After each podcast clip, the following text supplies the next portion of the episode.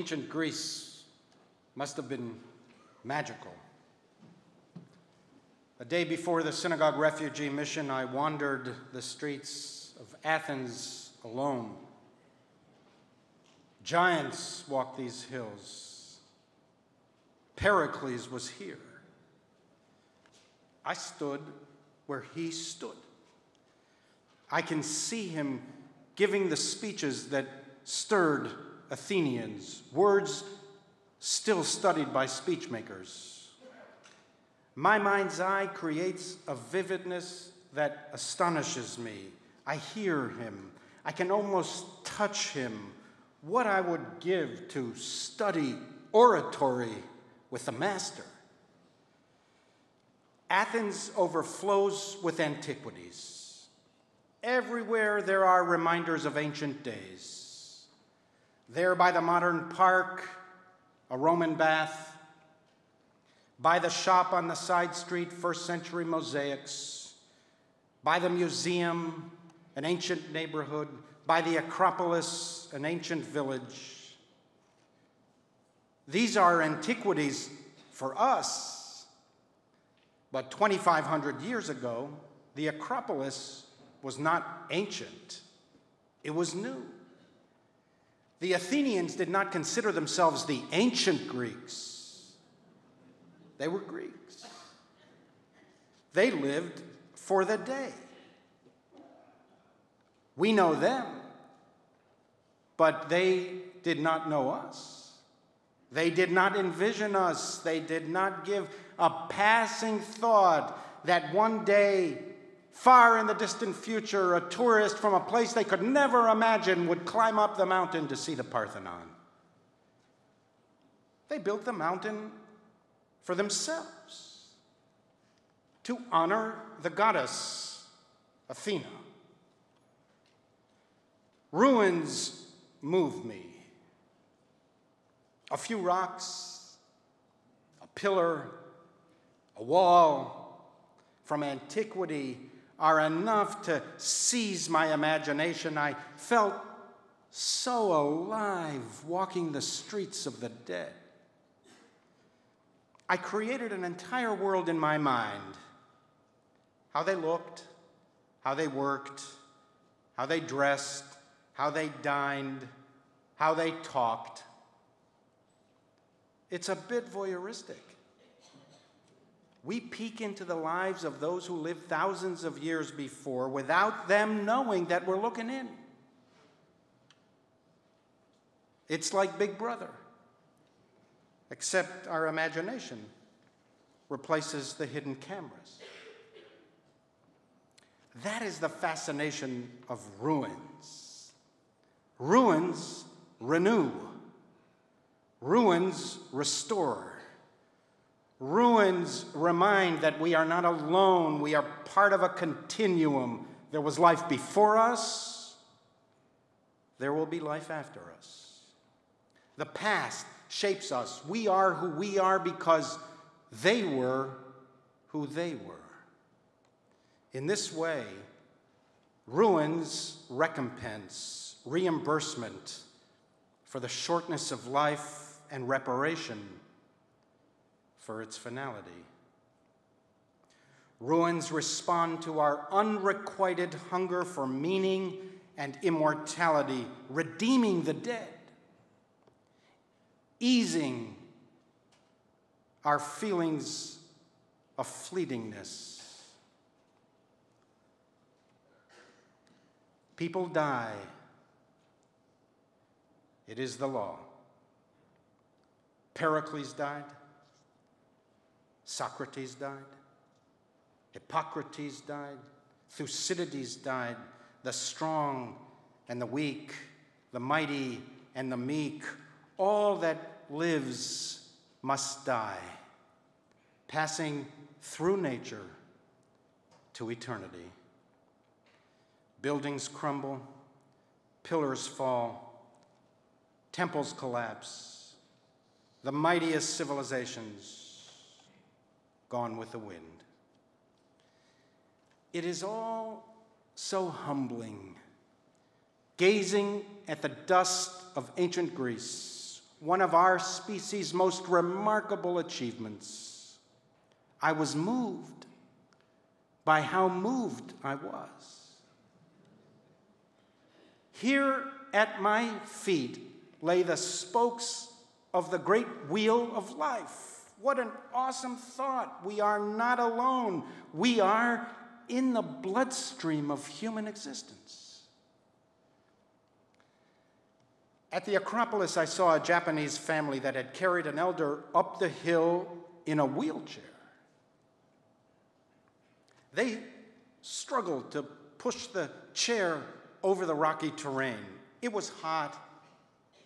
Thousands of people were on the mountain. Unperturbed, they clanked laboriously from temple to temple. Why the effort? I asked myself. Why not just see the movie? but seeing the movie won't cut it. You have to be here to feel the heartbeat of history and the pulse of solidarity that binds all who ever lived a Japanese woman from the East, an American man from the West, and everyone in between. Tourists at the Acropolis behave as tourists do. They were noisy. They trampled on ancient artifacts. They thought mostly of themselves snapping selfies in the sanctuaries of the gods.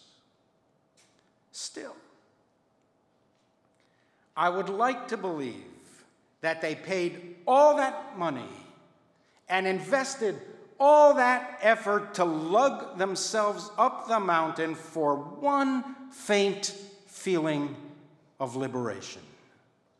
Life is bigger than myself and my selfie.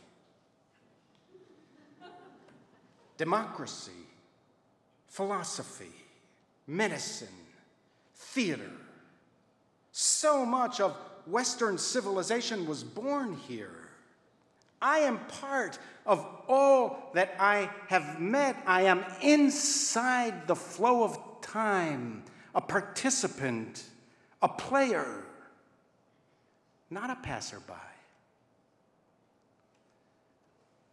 We live between two worlds the world of the past and the world of the future. The past is infinite, the future is infinite. We live between two infinities. Ancient ruins take us as far back as we can see, but the past is billions of years older. History is only the last part, the human part, the seam of recognizable time we hold onto desperately like a fragile thread. We view the Acropolis as ancient, but it is less than 3,000 years old. The ancient Greeks couldn't even see that far back. One day, we will be the ancient Americans.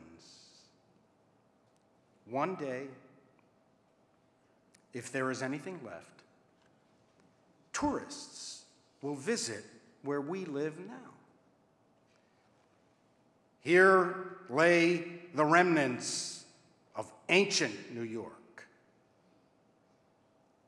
They will peer over the excavated remains of Grand Central Station and imagine how we looked, how we worked, how we dressed, how we dined, how we talked, how we moved, since trains will be a thing of the past. And like the Greeks of old, the Americans of the 21st century will constitute only the very last part, the human part of the past. If humanity survives, our era will merge with all the eras, one time of many times. And if humanity does not survive, time is eternal and will continue with or without us. We are finite, but all around us is infinity. The universe is too big for us, the microscopic too small. Telescopes are ever more powerful, but we are mostly blind to what lay beyond. Microscopes are ever more powerful, but we are mostly dumb to what lay inside. We are unable to see the beginning or the end. We have come a long way. We have made great strides. What we know is remarkable. What we will know is inconceivable. But let no one deceive. Let no one pretend. Physicists see practically nothing of what there is to see. Chemists see practically nothing. Software developers see practically nothing. Historians see practically nothing. Politicians see practically nothing. Mental health experts see practically nothing. Self help masters see practically nothing. Rabbis see practically nothing. Some human beings think they know more than they do, and they tell us what they think they know with considerable confidence. But they know practically nothing of what there is to know. They see hardly at all. The truly brilliant of our species acknowledged and embraced our limitations. The most beautiful experience and emotion we can have, wrote Einstein, is the mysterious. To sense that beyond everything that can be experienced, there is something that cannot be grasped, whose beauty and sublimity reaches us only indirectly. Measured against eternities, our lives are an imperceptible speck on the space time continuum, our three score year and ten, or perhaps four or five score years, are as nothing. It causes despair.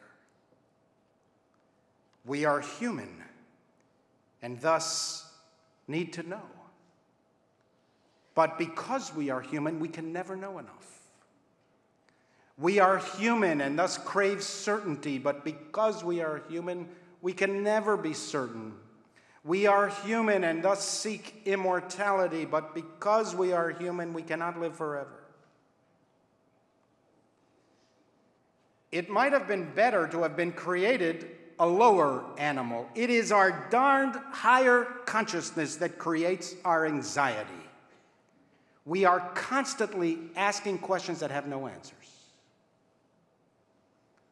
Not knowing is a uniquely human characteristic. After all, the lion chasing the deer doesn't ask itself, What is my purpose in life? And the deer being chased for the umpteenth time by the lion doesn't ask itself, why does this always happen to me? Life is absurd. There is but one truly serious philosophical problem, wrote French thinker Albert Camus, and that is suicide. It's so French.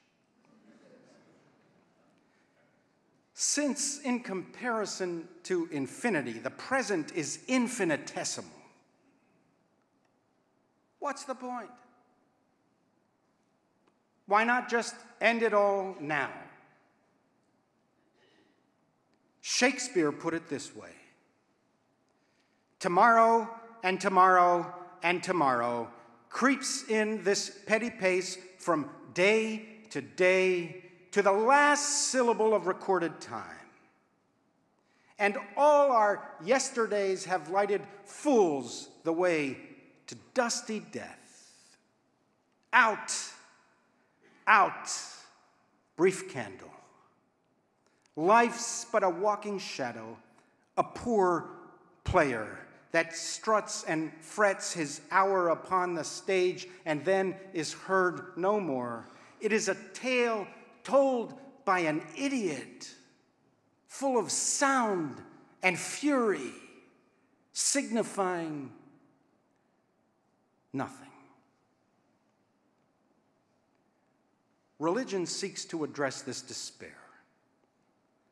Theologians and mystics intuit the infinite, the world to come, messianic times, heaven, paradise. These were concepts that sought to place the present in perspective of eternity and to give the human species hope. Jewish thinkers, of course, did this too. However, the mainstream of Jewish thought did not speculate too much about eternity. Mindful that our time on earth is limited, we tended not to ask questions that had no answers. Since we have but a few years, better to focus on what could be answered. And even when the rabbis engaged in speculation, its purpose or consequence was to affirm the present, the here and now, the narrow world between two worlds.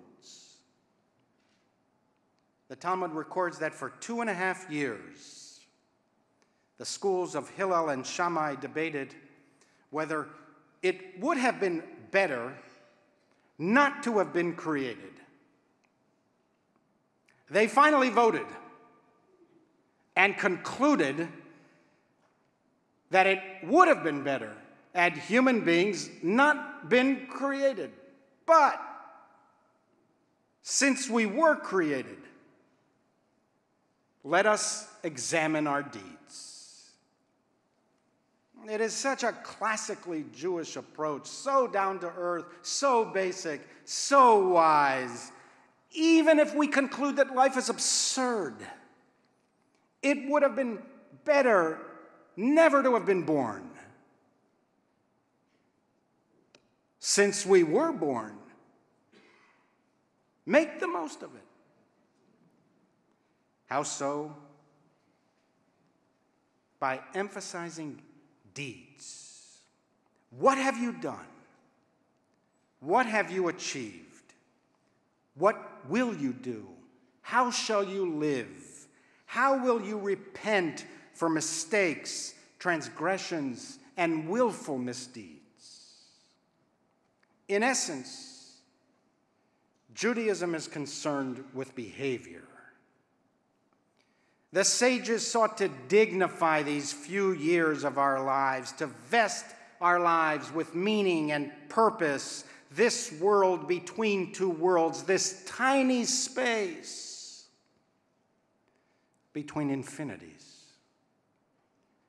The great rabbinic tradition focuses on the individual who, as the rabbis say, is here today and in the grave tomorrow. Its purpose is to create a moral system of behavior that will allow us to derive as much meaning, enjoyment, empowerment, and accomplishment as possible. For the rabbis, life is a great good gift. Of course, they knew about suffering. Of course, they knew about illness, cruelty, oppression, brutality, tragedy, and death.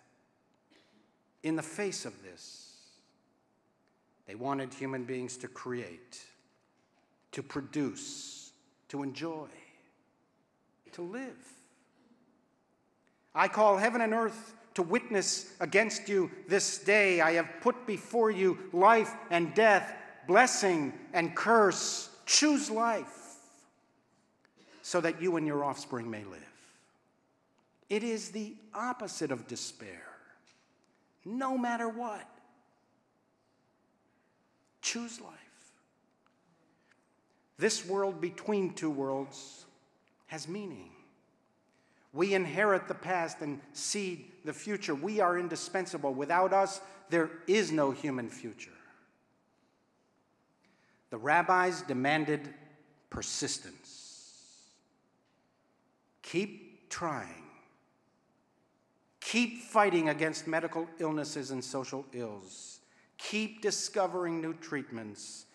Keep inventing new machines that allow longer and better lives. Keep earning so that you may enjoy and be productive. Keep working, keep doing, keep improving, keep repairing, keep engaging society. Mourn your beloved. And after the Shiva, get back up. Keep getting up. Do not stay down. Get up. Do not give in. Do not make peace with or consent to evil, whether natural or nurtural. Do not acquiesce to droughts, tornadoes, hurricanes, global warming. Discover how to protect yourself do not comply with immorality and inhumanity. Fight back. Defiance characterizes the heroic heart. Use every means available, all your capacities, to confront what is wrong and to make it right. Keep your head high.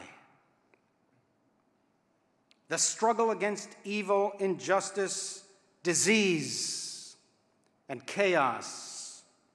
The struggle is what defines human life and determines human meaning. Struggle with dignity, even when you win, let alone when you lose.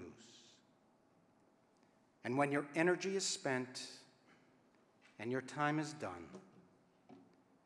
Hand the fight over to the next generation as we receive the torch from those who now sleep in the dust. Stay humble. That is the key lesson of our times. We live in an arrogant age. We venerate arrogant people. We emulate boastfulness. We reward conceit. Stay humble. Do not bestride the narrow straits like some colossus. You will lose many of life's battles.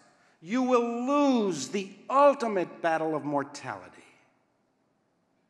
Remember who you are and from whence you came. From dust you emerged, and to dust will return. We are a speck between two eternities. One millisecond, one breath in the heaving universe. The psalmist wrote, Adam lahevel dama. We are like a breath. Our days are like a passing shadow.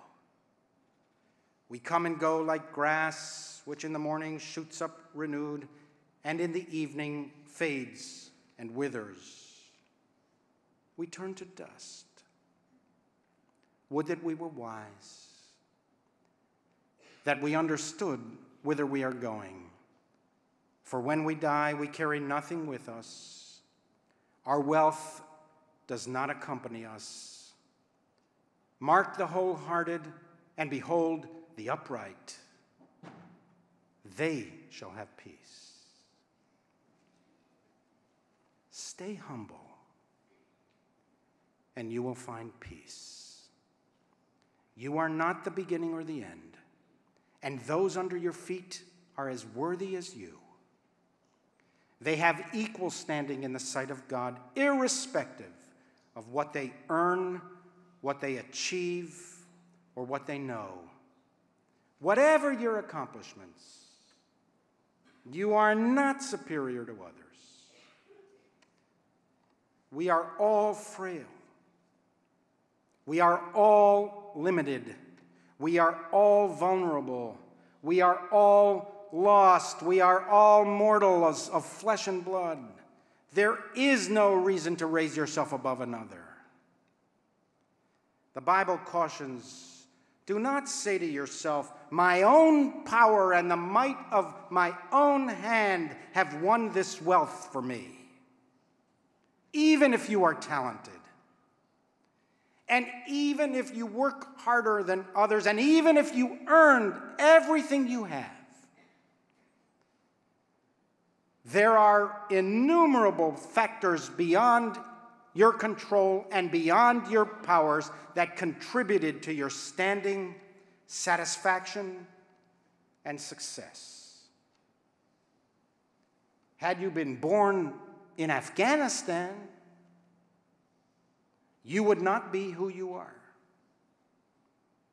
Had you been born in a different era, had you been born a slave in Greece, you would not be who you are. Each of us is equal before God. We read in the Talmud that a favorite saying of the rabbis of Yavne was I am God's creature, and my fellow is God's creature. My work is in town, and his work is in the country. I rise early for my work, and he rises early for his work. Just as he does not presume to do my work, so I do not presume to do his work. Will you say that I know a lot and he knows a little, so I am better than he?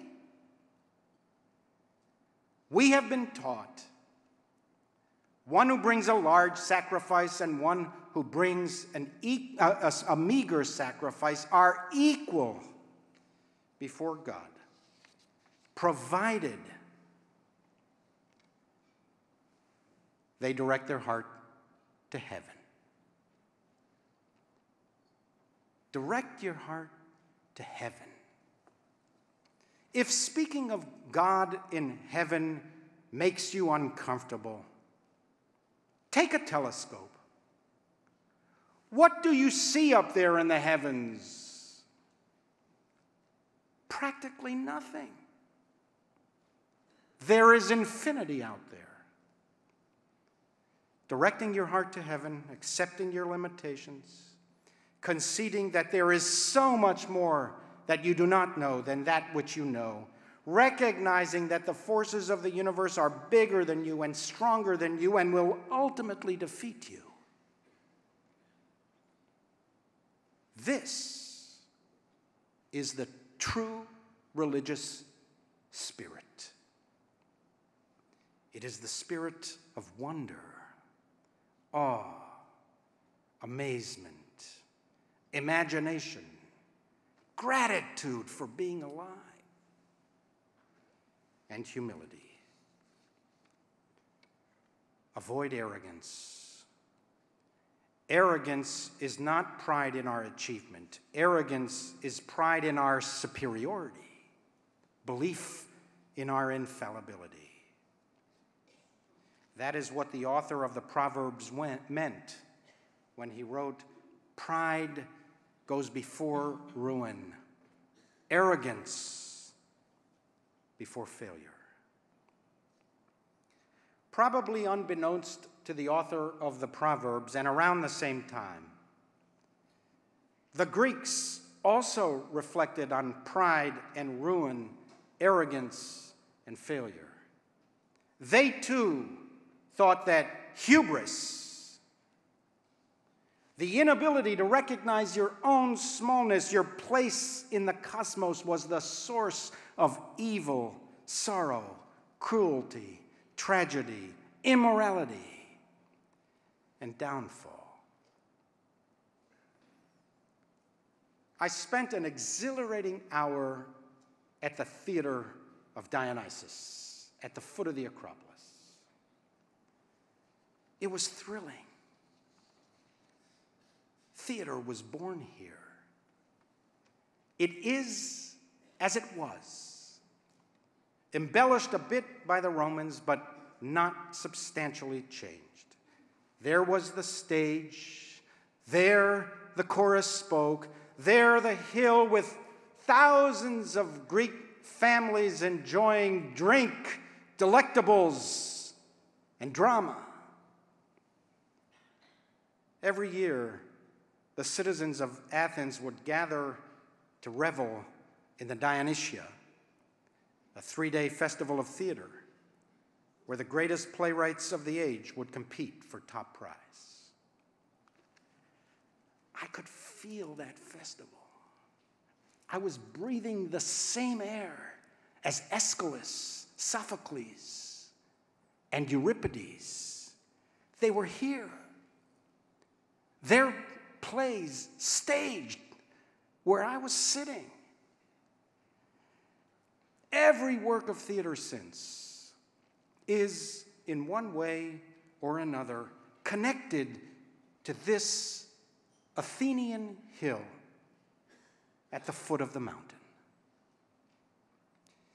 In 442 BCE, Sophocles won first prize of the Dionysia for his play Antigone.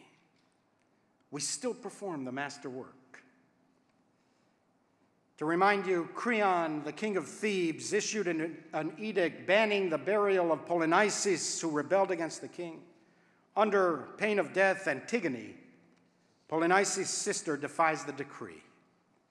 She could not allow her brother to lie out in the open, food for the birds of the sky and the beasts of the field. For her, no earthly king could usurp the eternal law of justice that required burial with dignity.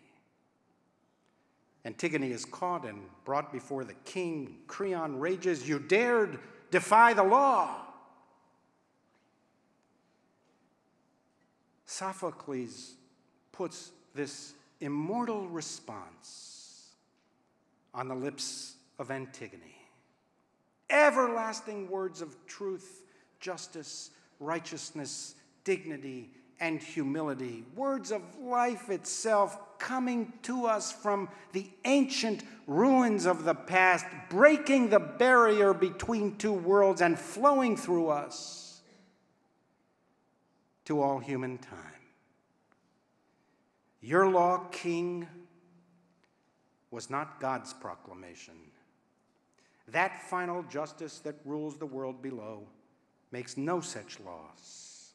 Your edict, king, was strong, but all your strength is weakness itself against the immortal, unrecorded laws of God. They are not merely now, they were and shall be operative forever, beyond man utterly.